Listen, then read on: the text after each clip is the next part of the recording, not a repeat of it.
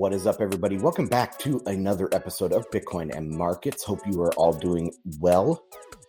Today, I'm going to be going over a recent blog post that I put out called The Coming Multipolar World. I have a kind of unique vision on where I see or how I see the world developing through deglobalization, ending of credit based money, adoption of Bitcoin, so on and so forth. I do think there is a coming multipolar world, but we will go through that. So I'm going to read through that article and uh, uh, go from there, tangents included. So let me share my screen. This is the website bitcoinandmarkets.com. Go there for all of my content. I put out a free weekly newsletter on Monday, including a premium newsletter that goes out on Fridays. Um, and what else? We have a monthly uh, price forecasting competition that is available to paid members. So if you'd like to support my content, participate in that, get early access to my blog posts and all of that stuff, you can become a paid member over on bitcoinandmarkets.com. And I appreciate everybody that supports. Also, my highest supporting tier includes a once a month call uh, with me personally for 30 minutes. We can talk about any questions you have. Um, you know, if you are talking to somebody and you want to know how I would answer a certain question or whatever very specifically, uh, we can have that 30 minute call and go over whatever you want to talk about. So uh, that is open on the website as well. Check out bitcoinandmarkets.com. Before we jump into the blog post, let's take a quick look at the price chart. I did share this earlier with Telegram. By the way, I am live streaming on YouTube, Rumble, Twitter, and Telegram. Telegram is t.me forward slash Bitcoin and markets. That's where I do most of my chatting throughout the day with the guys over there. I appreciate everyone that partakes in the community. Okay, let's get back to what we came here for today, and that is the coming multipolar world. I have this BTM uh, BTCM research that used to be a separate website, and I have since consolidated it. Uh, I put most of my blog posts, things where I dive a little bit deeper into certain topics on this uh, BTCM research. Uh, but this is the coming multipolar world, the one I'm looking at, and I'll zoom in a little bit for people to see this better. So, subtitle is There are competing theories of what the coming multipolar world will look like. This is my synthesis of views. The Ukraine war is not going well for the West. We cannot predict the exact way in which this war will end, but what's certain is this war will eventually end one way or another, and it will likely begin a massive geopolitical realignment. Different views. The U.S. has dominated global affairs for decades. You can call it the U.S. led order or U.S. hegemony. But most experts believe that time, uh, sorry, most experts believe that time is coming to an end.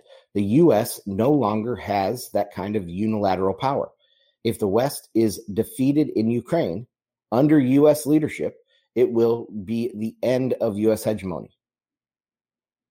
A new multipolar world is rising.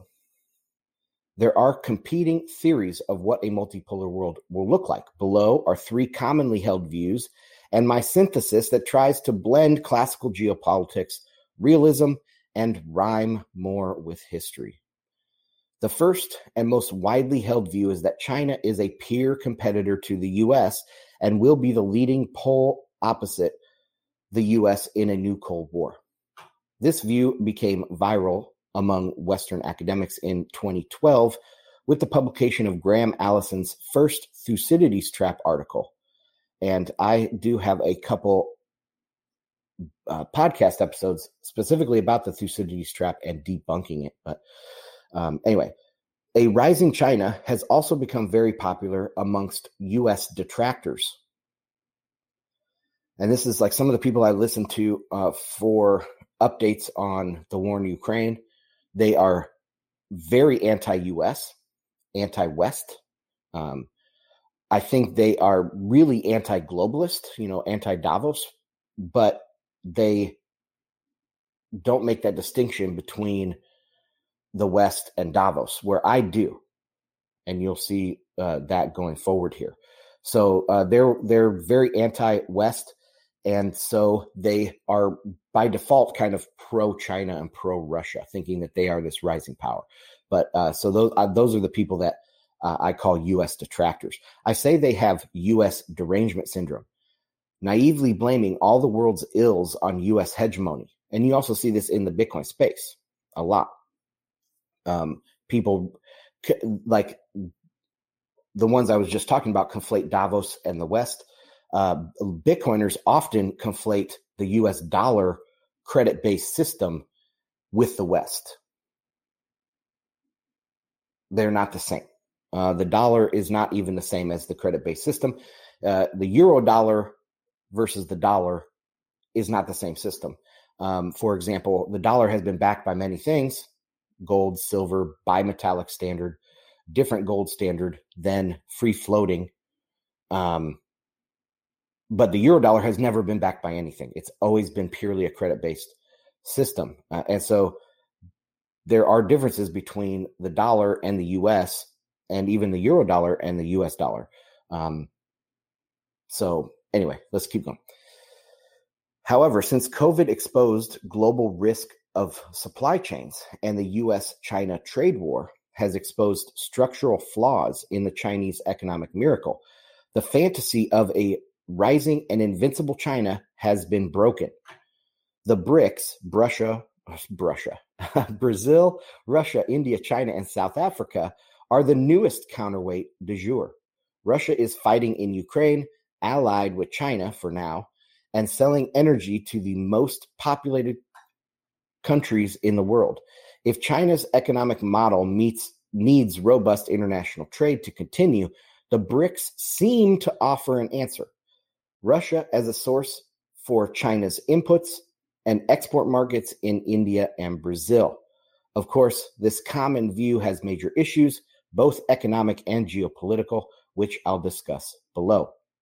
Another important multipolar view to consider going down a spectrum from largest distribution of power to smaller. So, BRICS being the largest kind of distribution of a polar power uh, to a smaller distribution of polar power.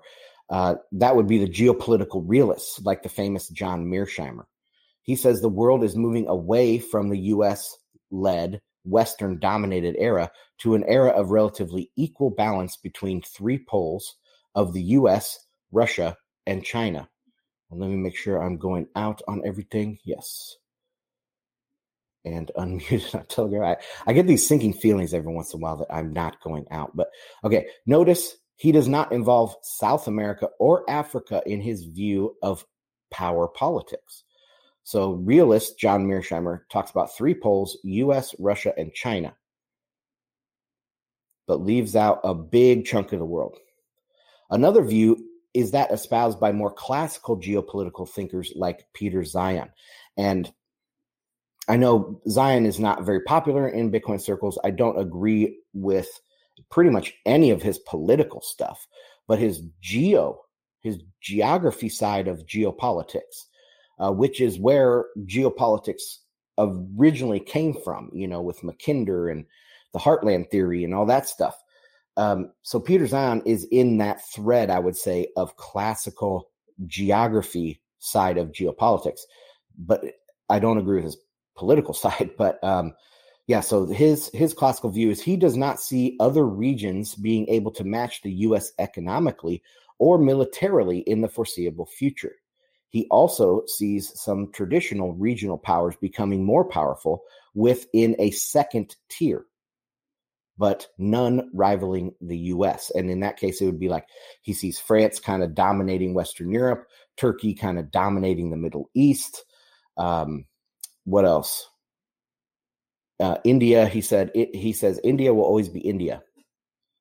Uh, it's been going on for thousands of years. It'll continue to go on for thousands of years, but it's never going to be a global leader per se. Um, he famously thinks China is going to break up the, you know, the end of the Chinese civilization. Almost. Uh, I don't go that far, but um, you know, he that's that's kind of what he's talking about. There's going to be the U.S. and then some second tier powers I'll say so. This is okay. So this is my synthesis of views. In my view, all these theories view the players as too monolithic. Each country consists of numerous interest, interests and power groups. It's overly simplistic to talk about U.S. hegemony or the West.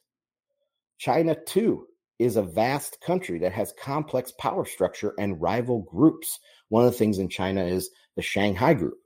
Uh, that's I think that's where Xi comes. He he comes from the um, kind of outskirts of Shanghai, but he came up within the Shanghai political system. And so you have like obviously Beijing, you have Shanghai as another kind of power struck a power center. Um, there's probably some in the southern, like uh, around, you know, the uh, Yangtze. Not well, I guess the Yangtze goes out at Shanghai, but maybe inland, like Sichuan, might have some sort of political power group, right? So there's all of these different groups within China. There's also some that might lean more capitalistic and some that might lean more Marxist.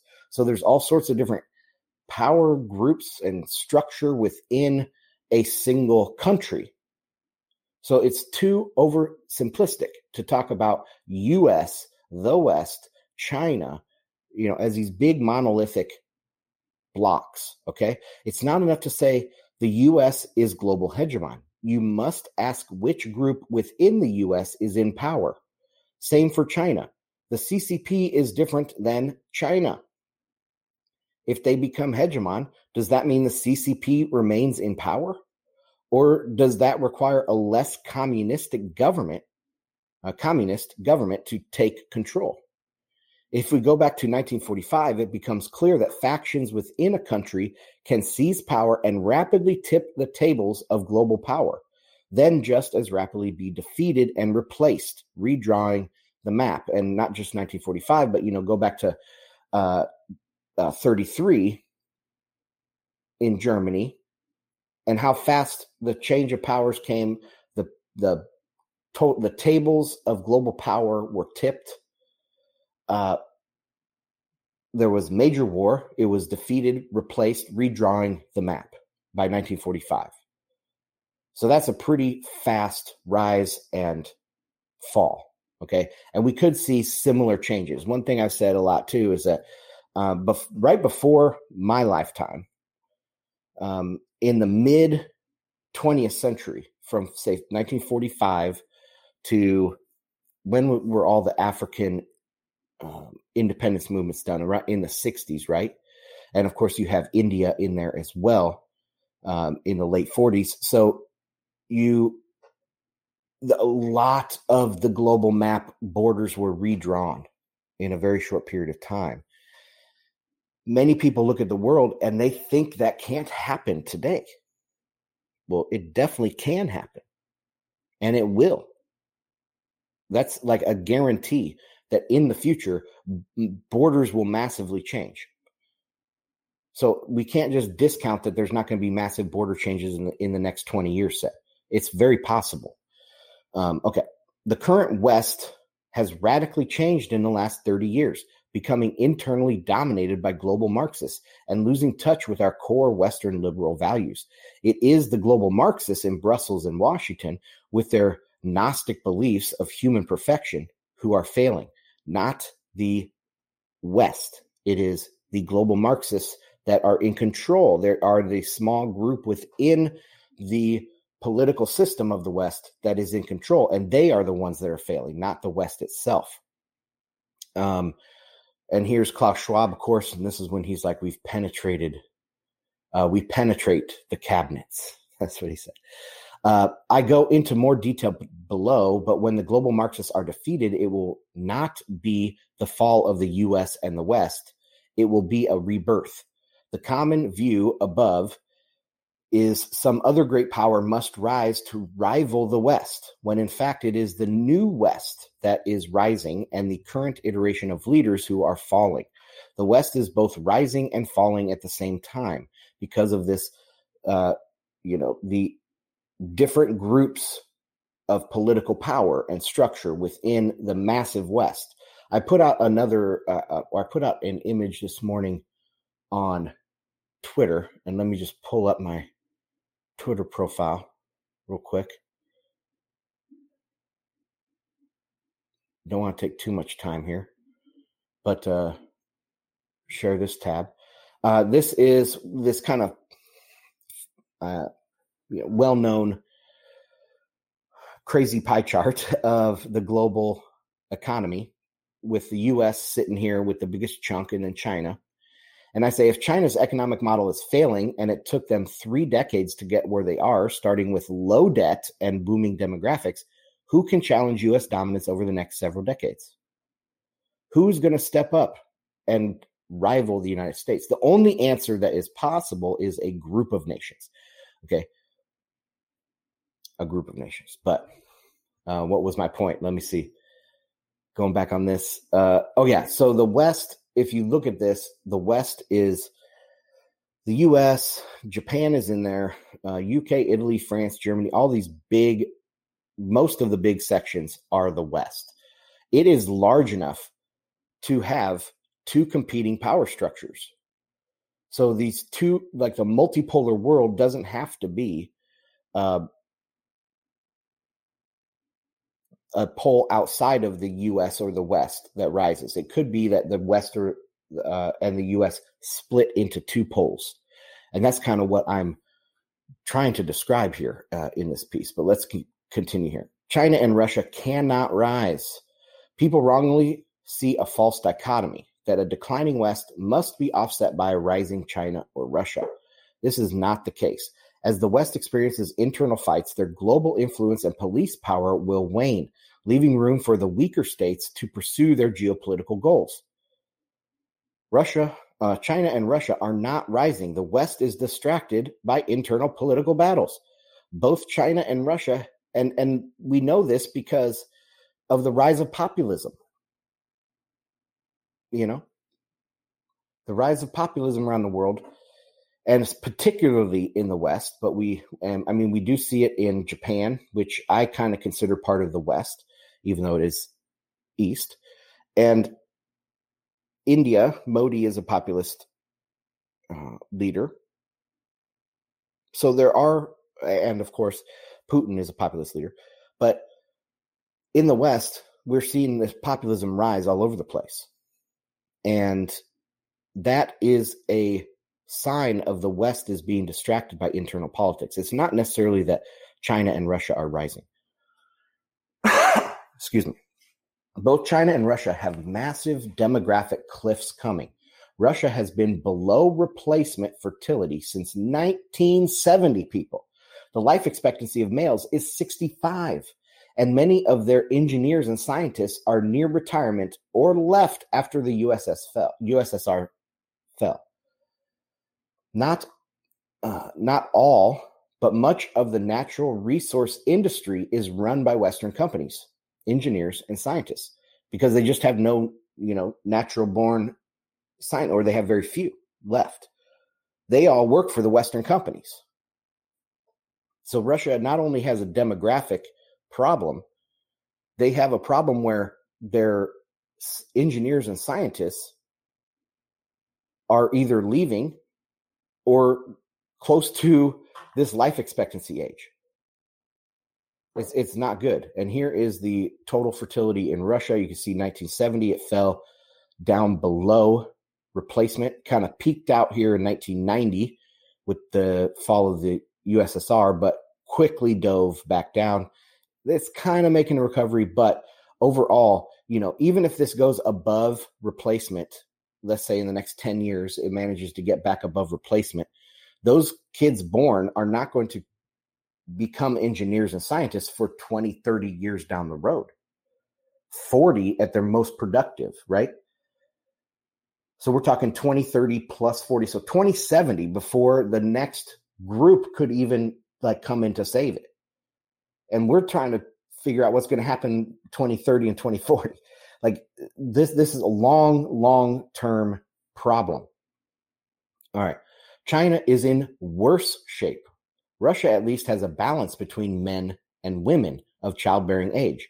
China on the other hand after decades of one child policy has many fewer females of childbearing age men outnumber women by roughly 11% that means the replacement fertility rate is higher than countries with equal numbers of men and women because uh, it, this is hard to explain but you know obviously the women are the ones that need to have the babies. And so, um, if you have fewer women per men, you're having to replace more men.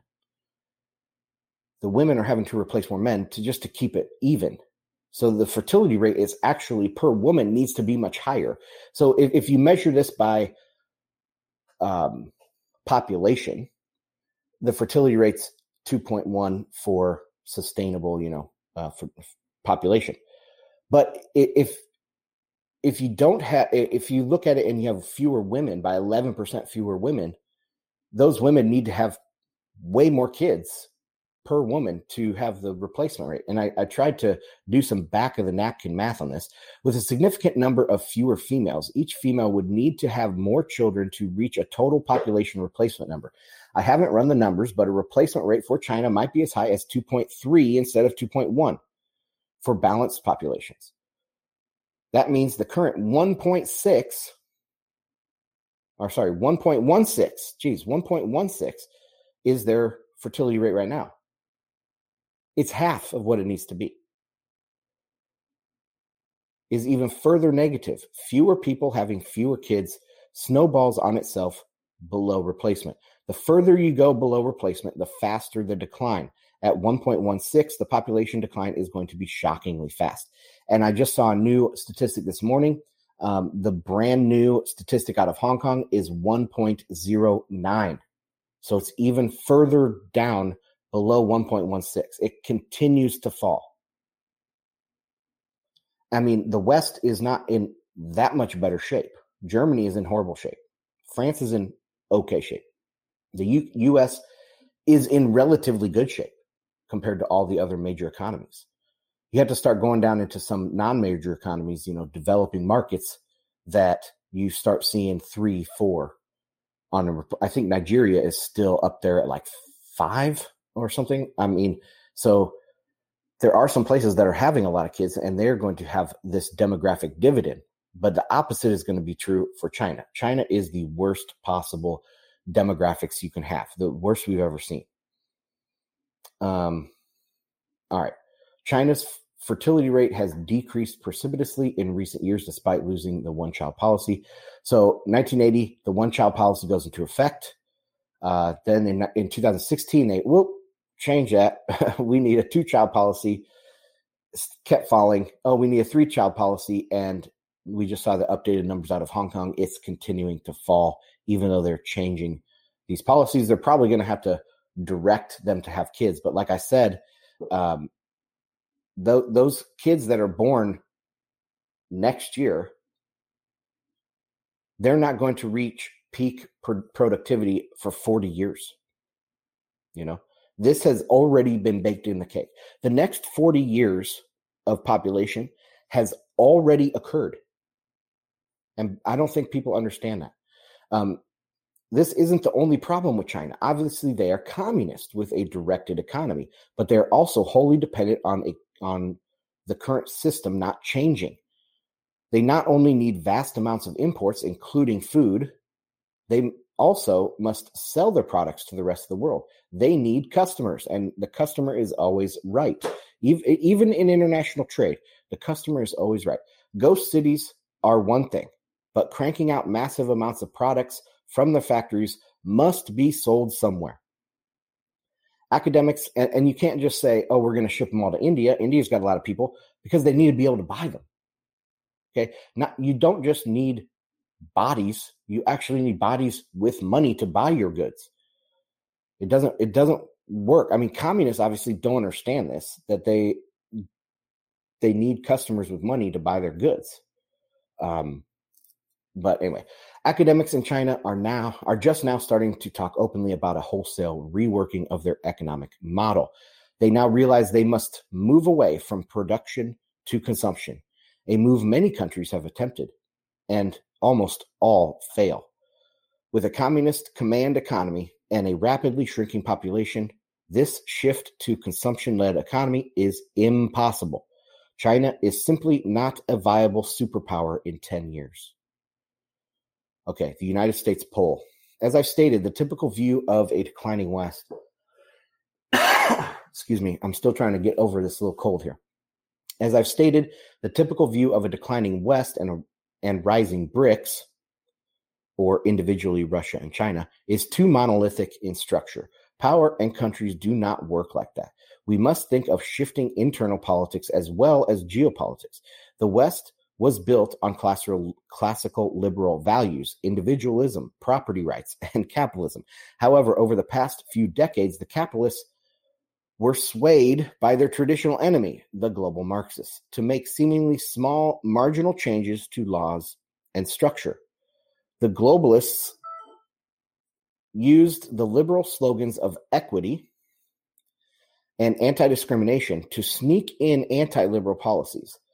And it worked because economic growth was robust. The capitalists were drunk on success and globalization.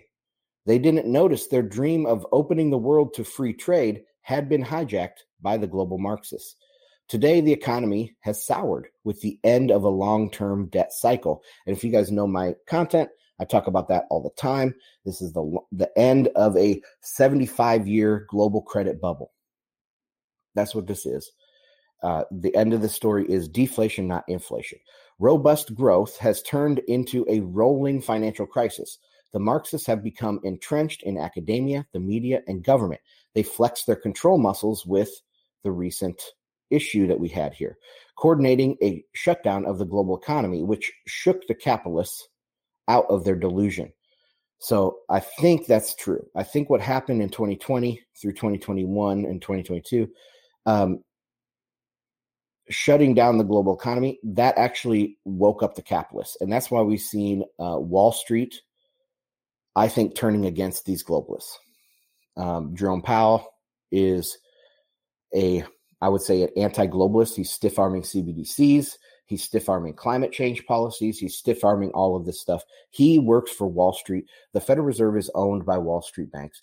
And so that is, they've woken up I think COVID made them wake up uh, from their uh, Marxist delusion. So, lockdowns, ESG, DEI, struggle sessions, fiery but peaceful protests, and financial weaponization finally woke people up.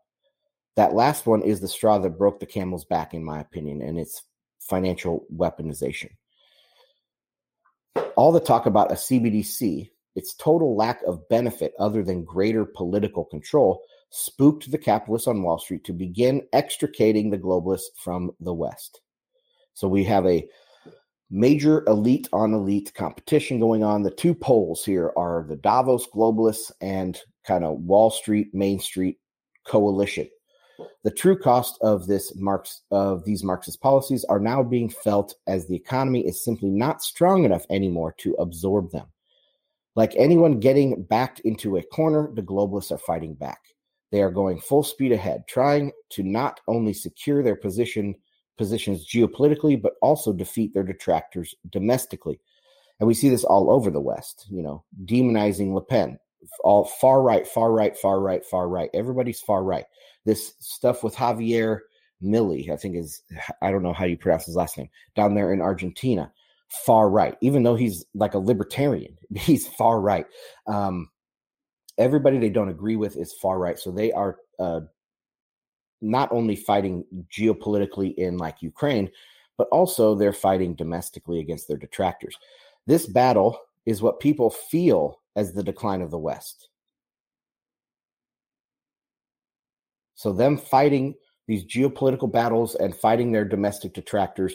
That's what they, what we feel is the decline of the West. And you've heard that probably, I'm sure, the decline of Western civilization, yada yada yada.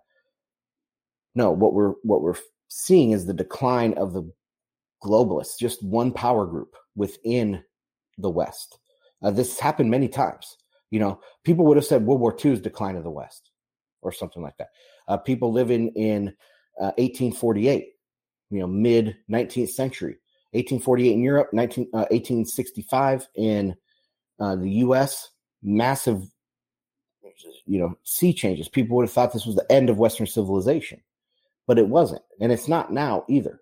What we're feeling is this battle between shifting blocks, uh, political blocks within the West. Um, And so then people falsely will think this is the end stage of liberalism, which it is not. The Ukraine war is a way to bring Europe to heel under globalist led US protection.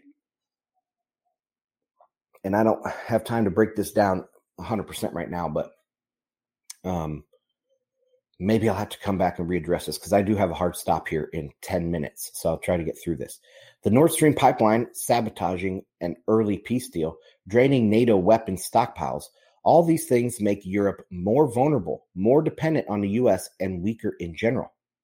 Weaker economies and despondent people are easier to control. Marxists always think in terms of breaking people down to control them.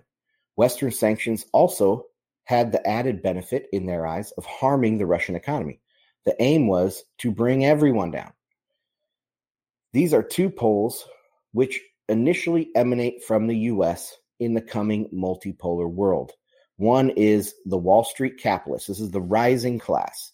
I should have put Wall Street and Main Street because I do think this is the people, and we'll get into this in a second.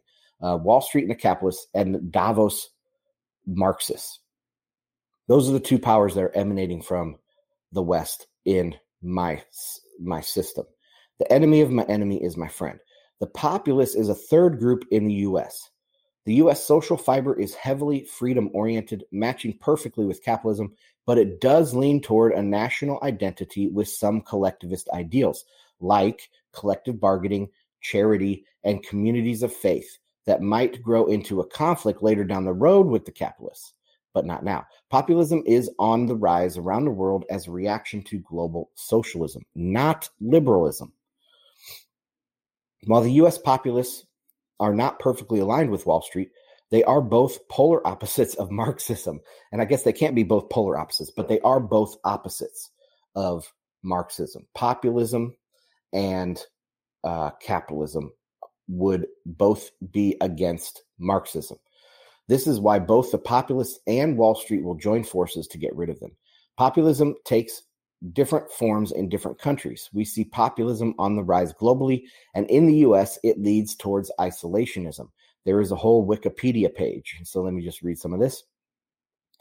United States non interventionism primarily refers to the foreign policy that was eventually applied by the United States between the late 18th century, or when we were founded, and the first half of the 20th century, or until World War One, basically, whereby it sought to avoid alliances with other nations in order to prevent itself from being drawn into wars that were not related to the direct territorial defense of the United States. Neutrality and non interventionism found support among elite and popular opinion in the U.S., which varied depending on the international context and the country's interests. At times, the degree and nature of this policy was better known as isolationism, such as the interwar period. So even after World War One, um, it took a, a, lot to get us into World War Two, and we just came in, you know, um, well, we really came in at the end of World War One. We came in a little bit earlier in World War Two, but um, you know, th- it was very non-interventionist. Uh, if you would ask somebody in 1900 if we would have 195 bases or whatever it is around the world, they would say you're crazy because that is like directly opposite of our natural inclination here in the United States. The US will swing back to non intervention with a core number of close allies, which will destroy the Chinese economic model. Okay, so uh, non intervention and deglobalization that will destroy the Chinese economic model. And that'll give space for more major wars and leave much of Europe out to dry. Marxists regroup elsewhere. This won't be the end of the Marxists. It will take a generation to take back the universities and other institutions. But the writing is on the wall. It failed in the USSR, it's failing in the West, which will lead to it failing in the Communist Chinese Communist Party as well. It will morph once again, not go away. Excuse me again. Most likely, Third tier nations will be too weak to stave off the Marxists going there and taking over. With the U.S. rededicating itself to non interventionism, it will not intervene in small countries to save them from the Marxist takeover. Therefore, I see the possibility of a new crop of Marxist countries in coming decades, consisting of disparate states. Venezuela, Cuba, Chile, Spain, some African countries, Laos, Vietnam, North Korea, and maybe part of a broken China. The Marxists get chased out of the West, creating a second pole, basically a collection of dangerous failing states. They will have outsized influence because the U.S. will not intervene.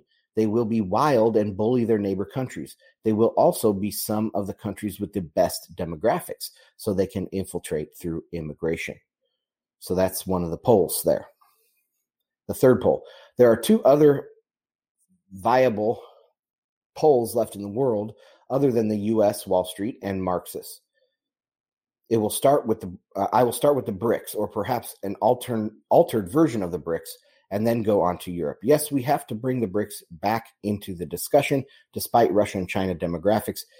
If um, demographics, if you put them together, they make a formidable force. Many countries are applying for BRICS membership. It is a growing coalition with a combined economy that is now larger than the G7. I do not believe that the CCP will remain maintain its current form for much longer. There are simply too many headwinds for communists to overcome without massive social unrest and oppression. China is allied with Russia for now, but they are natural enemies as both land powers in Asia. If the CCP survives the next five to 10 years, where, where can they turn for more resources and a patriotic war? Japan, a close U.S. ally, out of the question. India as well. That leaves the stands Kazakhstan, Kyrgyzstan, Tajikistan, and Turkmenistan, or Turkmenistan and Uzbekistan, with their vast natural resources. The only problem is they're close allies of Russia uh, to varying degrees. I think it is likely that the CCP and Russia will have a conflict in the coming decade. So they will stay allied through this Ukraine war. Then you'll start seeing some um, tensions in their relationship. This will for- force the BRICS to choose Russia or China, and they will choose Russia. That swings the CCP into the group of Marxist nations if it doesn't collapse. The Russia and Russia becomes leader of the BRICS. European pole. Where does this leave Europe? There are several geopolitical theories for the uh, progression of Europe post European Union. I think it goes without saying that the EU will break up in the next two decades, but we'll see. they are out of money and weapons, with the prospect of deindustrialization thanks to the globalists. As the globalists are chased out, there will be nothing holding the old system together. In my initial commentary on this version of a multipolar world, I did not include Europe, but I think it is it is important because they're unlikely to join the BRICS, the US, or the Marxists. Let's quickly analyze a few countries to get an idea of the whole situation in Europe. The first is Turkey. Turkey sits at the at the naturally powerful geopolitical or sorry geographical location. The sits at a naturally powerful geographical location. It has two millennia of history controlling the Near East, uh, Bulgaria, and Greece. The last hundred years has been an ebb in their power, but they will rise again soon enough. They are also a natural fit for the BRICS, so I expect them to join with Russia as a leader of the Muslim Muslim faction of that group. As the EU crumbles, I can see France attempting to form a replacement union with other Western European partners. France has the most congruent land area and best military in Europe.